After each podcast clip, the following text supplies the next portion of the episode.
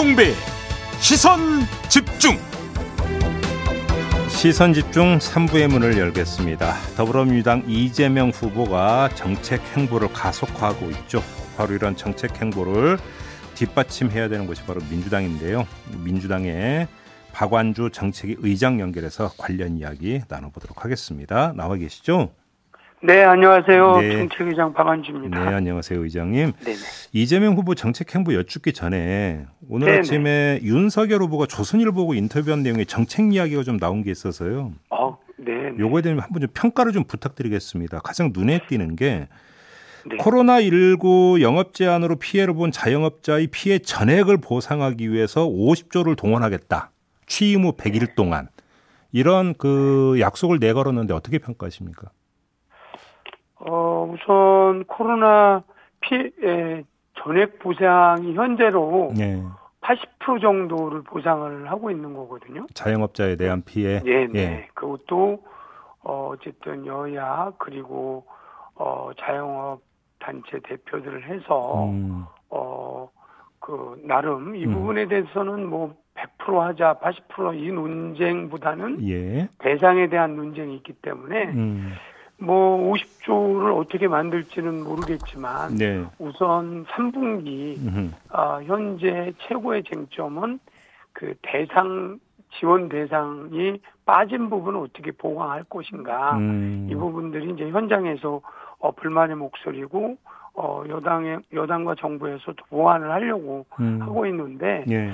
뭐다 주면이야 뭐 얼마나 좋겠습니까 그렇지만 이건 법에 의해서 어, 손실보상법에 의해서 어, 지불이 되는 부분이기 때문에 음. 약간은 조금 더 세밀하게 살펴봐야 되는 문제이지 뭐 이제 뼈댄다고 이렇게 음. 먼저 내질르면 나중에 어, 수습하기가 굉장히 어렵고요. 다만 예. 그 대상을 법에서 어, 대상이 되지 않는 부분에 대해서 음. 어, 당과 정부에서도 예를 들어서 여, 여행업이라든지 고용, 공연업이라든지 이렇게 음.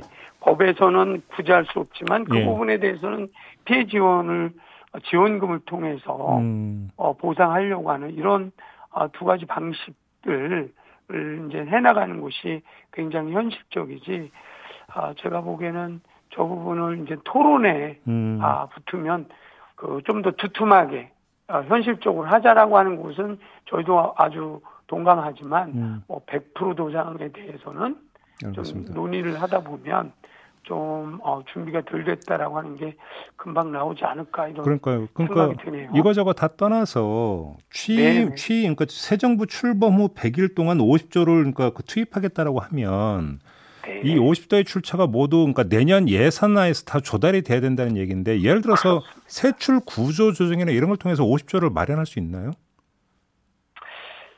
현재까지는 저희도 이 조금 있다가 뭐 전국민 지원금 때문에 음. 세출 구조 내년 전망 음. 뭐 어, 세수 남은 거 뭐 이런 거 전체적으로 해도 예.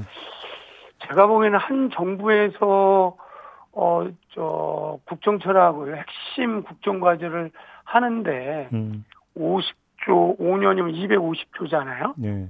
통상 이제 문재인 정부 초기에는 그냥 180조, 5년에 180조를 받는데, 어, 한 부분에 50조면 나머지 공약은 거의 할 수 없다라고 아, 하는 그렇게, 얘기거든요. 그렇게 봐야 되는 거예요. 뭐, 뭐 세수를 어떻게 만드느냐를 떠나서 재원 분배에서. 아무튼 근데 윤석열 후보가 이 그 약속을 들고 나온 것은 이재명 후보의 전국민 재난지원금 추가 지급 여기에 대한 네네. 맞불 성격이 있는 것 같은데요. 자, 그럼 한번 이, 질, 이 질문 좀 드려보겠습니다. 전국민 재난지원금 네네. 추가 지급은 현실적으로 가능합니까? 네, 저는 충분히 가능하다고 보고요. 우선은 예. 예.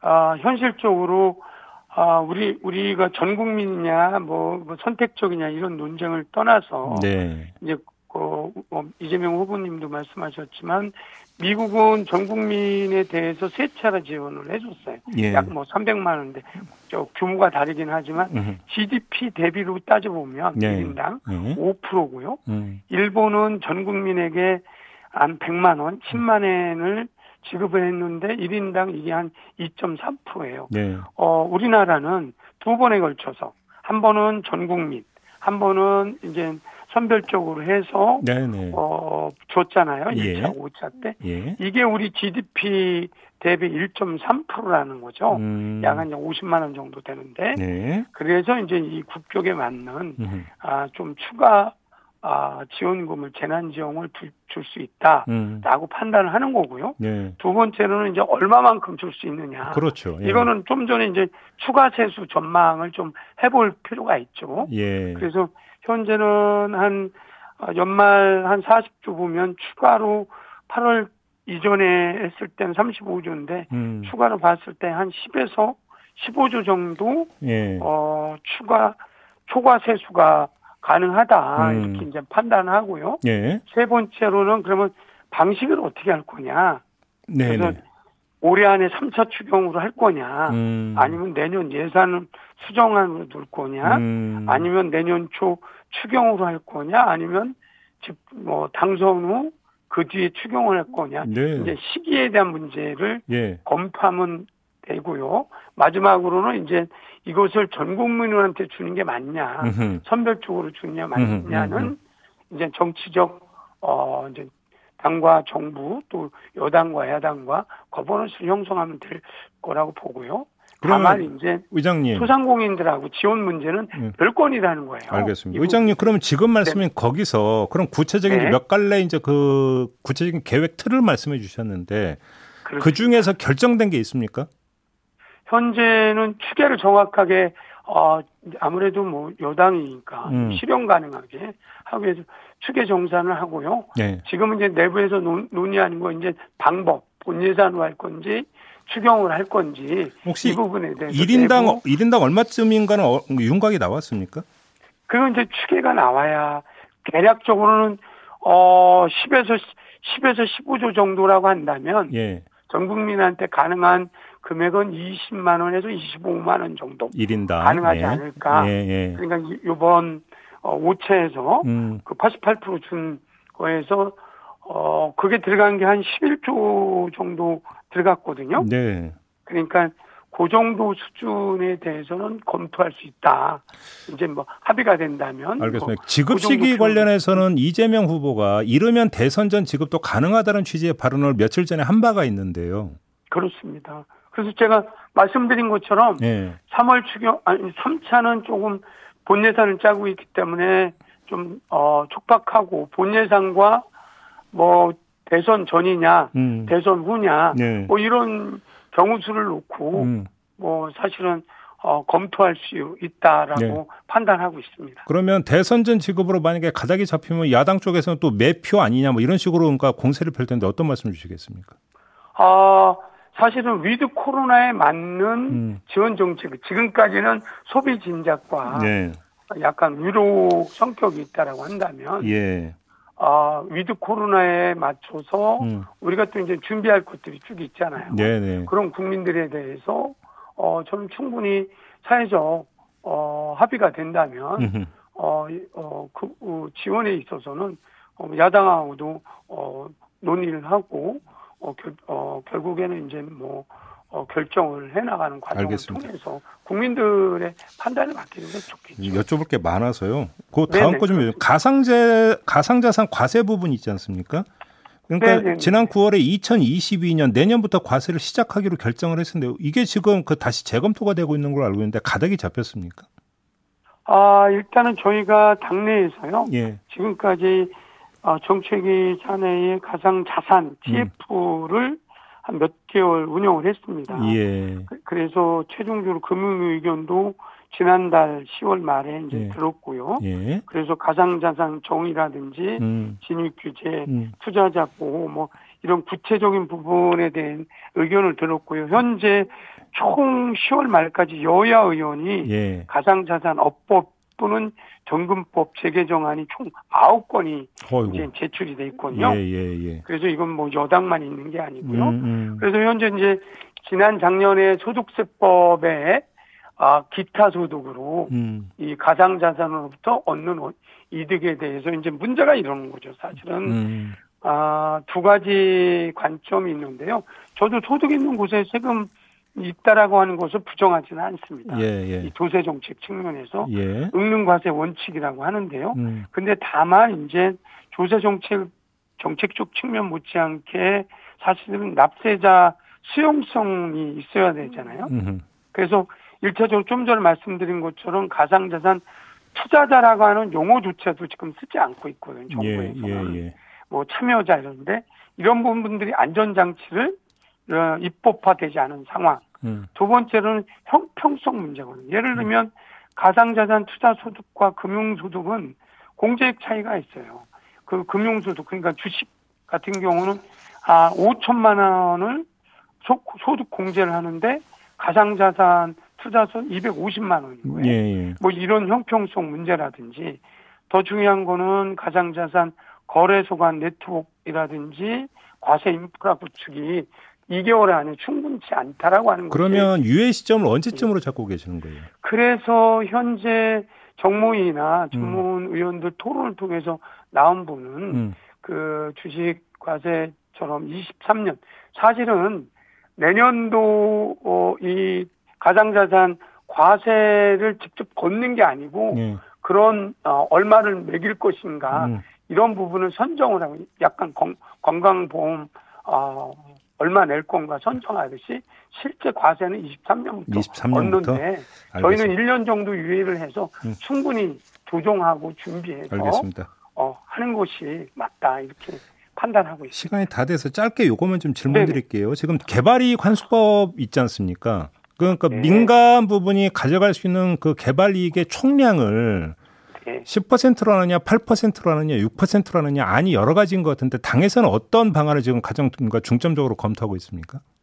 어, 핵심은 그 부분이 민간 이윤 총사업이에요. 그, 어, 그게 이제 도시개발법하고 개발이익 예. 환수법이 두 개가 이제 쟁점인데요. 예, 예. 이 부분은 전문가하고 음. 사실은 뭐 이원승 의원님 야당 의원 은뭐 6%, 우리 음. 김정준 의원은 10%, 네. 정부는 뭐 고시하지 말자 네. 이런 부분이 있는데 이 네. 부분은 상임위 차원에서 음. 전문가 의견을 들어서 충분히 네. 그 범, 범위를 정하면 음. 될 일이라고 보고 그럼 뭐 조정 여지가 충분히 있다 이런. 말씀이신 거죠? 개발이익 환수법은 이제 얼마 현재가 20에서 25%인데 음. 이걸 40으로 할 거냐, 50으로 할 거냐, 60으로 할 거냐. 네. 이 부분 역시 그 범주는 음. 충분히 전문가 의견들하고 여야 협의를 통해서 이 부분은 여야가 이견이 없는데 최근에 야당이 이제 법은 같이 내놓고서 이 부분에 논의를 좀 왜 개발이익을 환수하지 않았느냐 이렇게 대장동 알겠습니다. 공격을 하면서 음, 음. 막상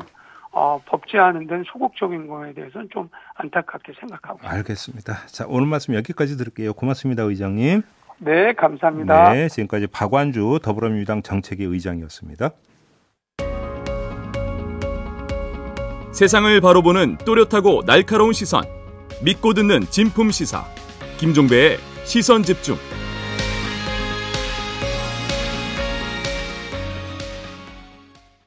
네, 앞서 어, 윤석열 캠프 김병민 대변인과 인터뷰하는 과정에서도 잠깐 나왔는데요. 김동연 전 경제부총리 측이 자신의 대선 슬로건을 윤석열 후보 쪽에서 표절을 했다. 이렇게 주장을 하고 있습니다. 어찌된 사연인지 스튜디오로 직접 모시는데요. 얘기 나눠보겠습니다. 어서 오세요. 네, 안녕하세요. 자, 그 우리 부총리님께서 내걸었던 슬로건이 기득권 공화국을 기회의 공화국으로. 네, 네. 요거였는데 윤석열 후보가 기득권의 나라에서 기회의 나라로 이렇게 이제 표현을 썼는데 이게 표절이다 이렇게 보시는 거죠? 아이 뭐 완벽한 표절이죠. 그래요?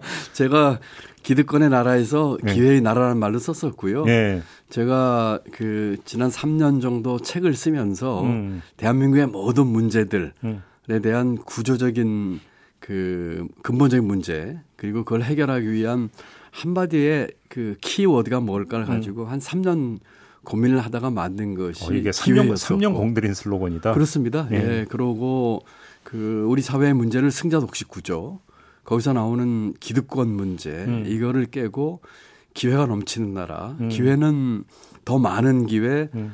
더 고른 기회, 더 나은 기회입니다. 음. 우리 사회의 모든 문제가 연결돼 있어서 음. 쭉 했던 것을 했고 제가 출마 선언 때도 이것을 그 메인 슬로건으로 했는데 어, 그거를 어, 썼더라고요. 뭐 명백한 표절이지요. 그리고 예. 또 하나 이제 그, 그 우스운 것은 음. 지금 깨야 할 기득권이 바로 그 거대 정당과 그 윤석열 후보 측이거든요. 어. 아, 그런데 기득권인 사람이 기득권 깨고 음. 기회의 나라 이렇게 얘기를 하니까 음. 그것도 어불성설이고. 그 관련해서 그러면 좀 그 추가 질문을 좀 드릴게요. 그 김병민 대변인 주장은 네. 아니 기회라는 단어는 참 많이 썼다. 이전에 박근혜 후보 같은 경우에도 이 기회가 강물처럼 흐르는 나라라는 표현을 썼고 영국에서도 많이 쓰고 하는데 꼭 이게 이렇게 표절이라고 볼 수 있느냐 이런 취지의 반론을 그 폈는데 어떤 말씀 주시겠습니까? 어떤 카피라이트도 이제까지 안 쓴 말이 있었나요? 음. 전부 따온 것들이고 한 단어 쓰는 거는 그렇지만 그 정신과 그 슬로건 자체는 다르죠. 음. 그리고 글쎄요, 슬로건을 뭐 표절할 수 있지만 철학까지 표절은 못할 거리요. 어, 예, 예. 그렇기 때문에 예. 근데 뭐 좋습니다. 뭐 그렇게 제 철학에 그 찬성을 한다면 음. 그 정말로 어떤 기득권을 깨야 하고 음. 어떤 기회의 나를 만들지를 가지고 음. 한번 붙어보면 어떨까요? 아, 토론 한번 예, 해보죠. 뭐 한번 음. 도대체 어떤 생각을 가지고 있고 제가 이제 한심스럽게 생각하는 거는 음. 제일 야당의 후보가 음. 그런 철학과 내용도 없이 그 다른 그 대선 후보가 쓴 슬로건을 갖다가 음.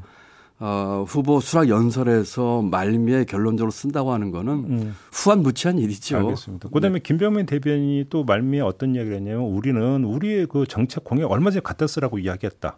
이런 갖다 쓸 게 있나요 거기에? 갖다 쓸 게 있나요? 아, 갖다 쓸게 전혀 없습니까? 그럼요. 공정과 정의 얘기를 하는데 음. 그 단어는 새로 만든 단어입니까? 음. 공정하지 않은 사람이 공정을 얘기하고 음. 정의롭지 않은 사람이 정의를 얘기하는 사회예요 지금. 음. 음. 그런데 지금 말만 갖다 쓰면 되는 걸까요? 알겠습니다. 아니 뭐 좋은 말 쓰는 건 좋습니다. 그렇지만 한번 철학과 그 내용 가지고 어떤 생각을 가지고 있는지 한번 국민 앞에 음. 내놨으면 좋겠어요. 조금 전에 그 부장님께서 그 윤석열 후보 그다음에 윤석열 캠프 자체가 기득권층이다라는 취지의 말씀을 주시는데 어떤 그렇습니다. 뜻으로 그런 말씀을 하신 겁니까? 지금의 거대 양당이야말로 정치권의 대표적인 기득권이죠. 예, 예. 그리고 서로 싸우고 있지만 음. 적대적 공생관계를 형성하면서 음.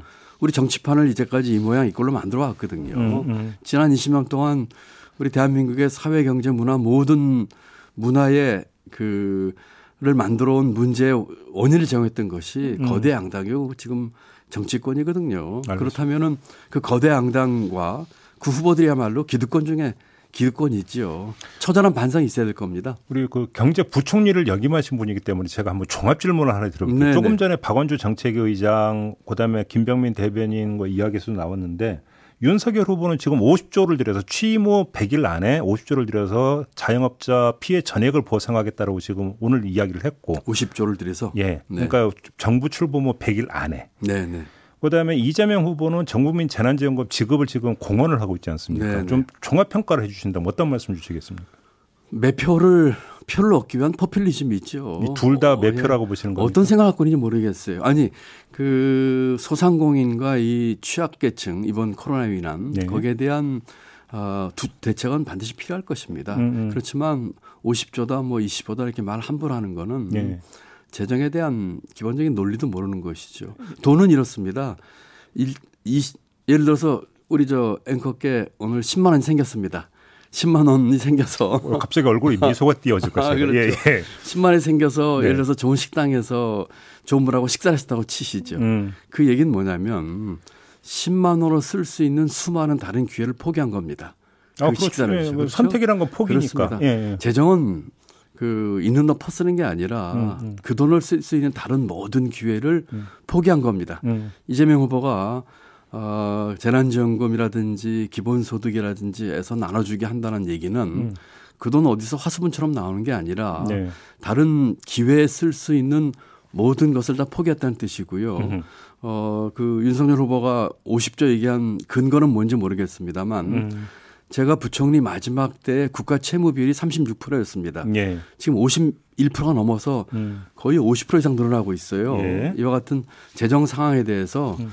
어떤 기본적인 철학과 내용을 알고 하는 얘기인지 음. 어, 상당히 걱정이 됩니다. 알겠습니다. 그리고 지금 제1야당 후보가 그 정도의 내용도 없이 지금 남 슬로건 뺏기기, 남 정책 뺏기기, 정말 개탄할 일이라고 생각합니다. 알겠습니다. 좀 다른 이야기인데요. 그러니까 캠프 전략기획본부장을 맡고 있는 시다전환의 조정은 의원. 네네네. 조정은 의원께서 9월 30일에 미디어오늘하고 인터뷰한 내용 중에서 어떤 대목이 눈에 들어왔냐면 새로운 정치를 원하는 사람들, 어떤 사람들이 찾아오는가 이걸 설명을 하면서 네.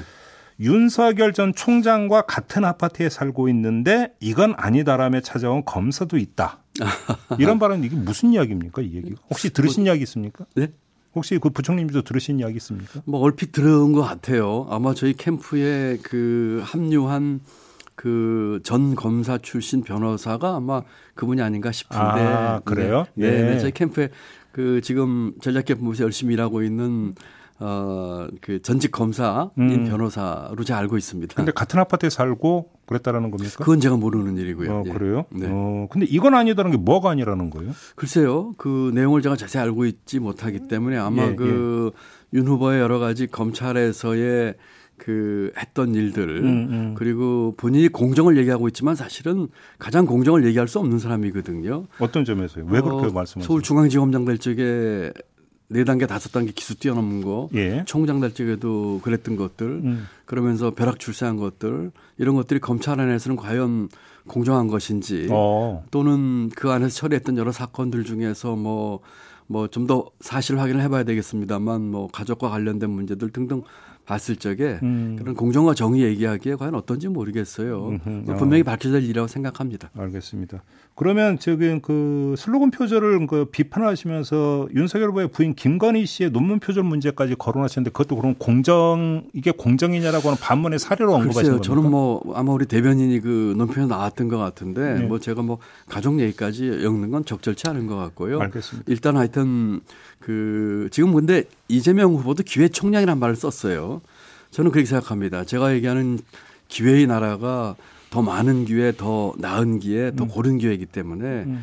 어, 기회 총량 얘기 이재명 후보도 그 일부 한 것도 제가 봤어요. 음. 만약에 그런 후보들이 다 그런 대한민국을 기득권 공화국에서 음. 기회의 나라로 바꾸자라고 하는 저희 주장에 동의한다면 같이 모여가지고 음. 정말 빡세게 국민들 앞에서 어떤 기득권을 깰 것이고 예. 그다음에 스스로 깰 기득권은 자기가 어떻게 깰 것이고 기회 나라 어떻게 만들 건지 한번 토론 한번 했으면 좋겠습니다. 마지, 제의합니다. 네. 네. 마지막으로 이 질문 드릴게요. 안철수 국민의당 대표가 우리 그 부총리님 언급하면서 이런 말을 했어요. 이번 정부 초대 기획재정부 장관을 지냈다. 문재인 정권의 공과에 대한 입장을 먼저 밝히는 게 순서다. 이런 그 이야기를 했는데 어떤 답변 주시겠습니까? 두 가지 말씀드리겠습니다. 첫 번째는 예. 어, 이 정부 초대 경제부총리 1년 6개월 하면서 음. 제가 할 수 있는 소신껏 일을 했습니다. 음. 최저임금 인상부터 근로시간 단축 어, 제가 할 목소리를 내면서 어, 제 소신껏 음. 어, 했다 하는 건 뭐 모든 분들이 알고 계시는 일이고요. 예. 또 물론 그 1년 6개월의 공과에 대해서는 제가 당연히 뭐 책임을 질 일이긴 하지만 음. 그때 부동산 가격이 그렇게 많이 안 올랐고 국민소득 3만 불 달성했고 국가 예. 채무 비율 36%를 막았어요. 예. 문제는 두 번째로 더 큰 것은 정치권에 있는 분부터 공과를 받게 될 것 같아요. 음. 10년 정치하신 분들이 그동안 뭘 했는지 음.